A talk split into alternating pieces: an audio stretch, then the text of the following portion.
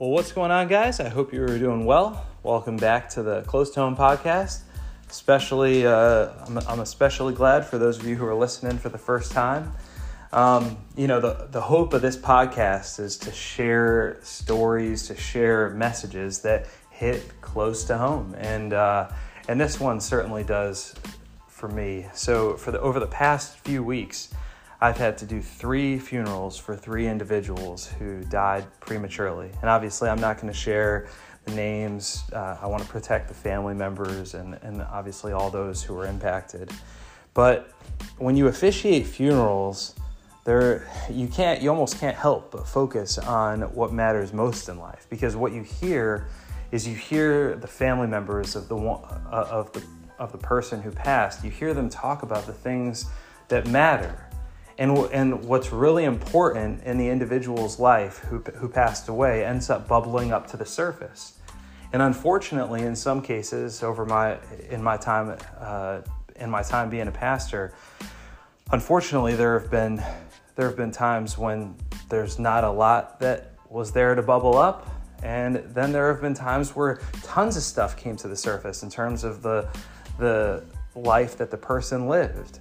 Sometimes the person lives such a, an amazing life in terms of their love and passion and impact on others that as an officiant, you almost ha- don't have to do a whole lot of work because the funeral almost preaches itself. And then sometimes, unfortunately, when somebody, and, and not to condemn anyone, but sometimes when somebody loses their way in life, you, you, you sense more of the regret and you sense more of the sadness of opportunities wasted rather than getting to celebrate all of the all of the amazing things that happened in the individual's life. And obviously um, you know every person is created in the image of god and every life i believe in some way shape or form is worth celebrating. But i don't know just especially doing these funerals over the past few weeks it just got me thinking about what matters most. I mean, for me, I, my number one priority is my relationship with God. And I know that for me, it's so easy to lose, to, to get distracted from that. I believe that Jesus Christ died on the cross for, for my sins and for the sins of the world. I committed my life to Him when I was 18 years old. And it's just easy to not focus on that relationship or just to take it for granted.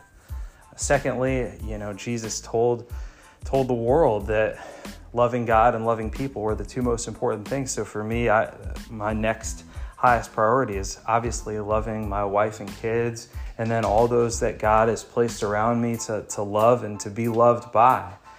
And again, it's easy in all those relationships just to take them for granted, you know, to, to get busy and distracted by all kinds of other things and to lose, to lose focus.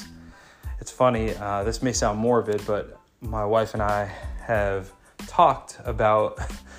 it sounds funny saying it this way. I'll, I'll, I'll, say this.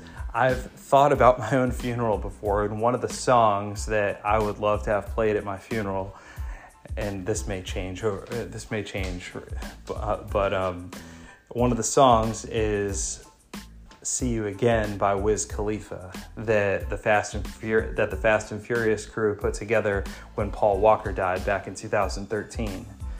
I just love that song. There's this sense, there, there's a sense of grief in it because it's like, man, like I knew that the I don't have all the lyrics memorized, but there's this sense of I knew the good times weren't going to last, and it's really hard. It's really hard now that you're gone, but I, but I'm going to tell you all about it when I see you again. I'm going to tell you all about it when I see you again. So there's also this sense of hope in the song that, hey, I'm going to see you again. And when I do, I'm going to let you know all the stuff that we missed because, uh, because it was your time to go. And I love that. I love that sentiment. There's just something about that. I'll tell you all about it. The the refrain in the song or the chorus. I'm not a musical guy, but the, over and over again, and even the the title of the song. I'll see you again. I'll tell you all about it when I see you again. Man, I mean, for me, that's the hope of the gospel. That Jesus overcame death. He overcame the grave so that anyone who puts their hope in him would have eternal life. And I just want to say to anyone who's listening to this who doesn't feel assured that they have a, an eternal hope.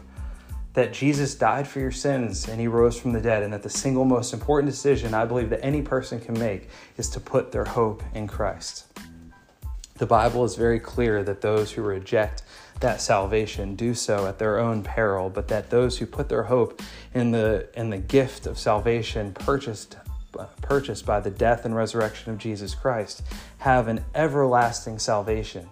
So my my simple message is to take stock of your own life, to think about, you know, think about the fact that none of us are promised tomorrow. But because of what Jesus did, we we have access to an eternal hope. And if you've not yet taken advantage, if you've not yet if you if you've not yet given your life to Jesus Christ, I just want to say he's just a whisper away. He he changed my life when I was 18 and and my world has never been the same since then and that same opportunity is available to you as well. And then when we when we receive that gift of salvation that only Jesus can give, death does not have to be goodbye forever, but see you again. So, just some thoughts. If the podcast is helpful, would love for you to share it on social media or to rate it and review it on iTunes. And I hope you guys have a great day.